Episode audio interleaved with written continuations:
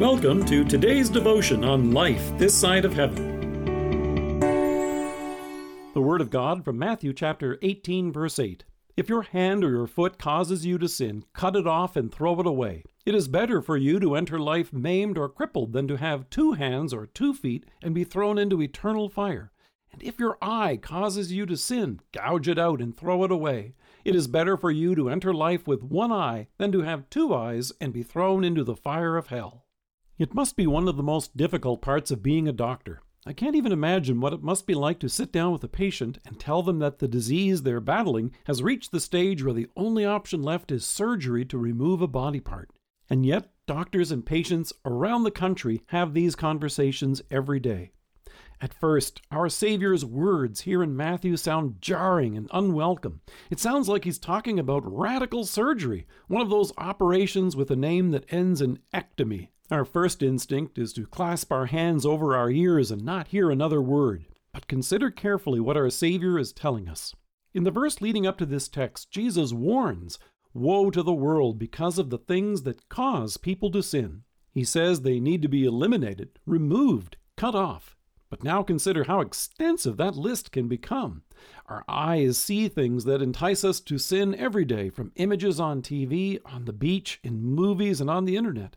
Our feet take us to places where we get into trouble and shouldn't be going. Our hands carry out the actions that we later regret. Of course, you and I know that it goes deeper than this. Even if we removed our eyes, we could still imagine harmful images.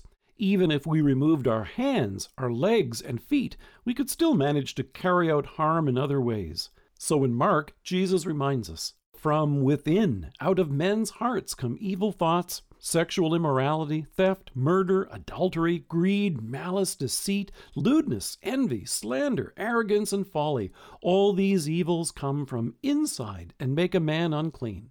Now, if everything that causes us to sin must be eliminated, removed, or cut off, there wouldn't be anything left. You and I would perish. But that's just it. The reality is, even radical surgery wouldn't be enough. We need a resurrection. And that's what Jesus gives us. In Romans, we hear, We were therefore buried with him through baptism into death, in order that just as Christ was raised from the dead through the glory of the Father, we too may live a new life. And he goes on to say, In the same way, count yourselves dead to sin, but alive to God in Christ Jesus. Through faith, you and I have received new life in our Savior, who died for us on the cross to take our sins away and who has risen to give us eternal life. You and I have been connected to everything Jesus came to accomplish for us on the cross and the open tomb of Easter morning.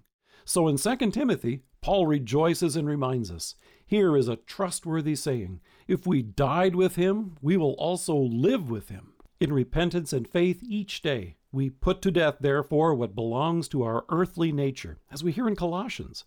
Each new morning, we trust in his mercy, rely on his grace, and rejoice in his forgiveness. It must be wonderful to be a doctor and have good news to share with your patient. You and I have received good news again this day, and we have good news to share. In Colossians, we hear, Since then you have been raised with Christ. Set your hearts on things above, where Christ is seated at the right hand of God.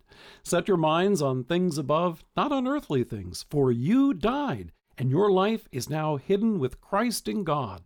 When Christ, who is your life, appears, then you also will appear with him in glory. Let us pray. Almighty God, thank you for showing me not only the seriousness of my sin, but also the salvation by which you have brought me from death to life in your Son.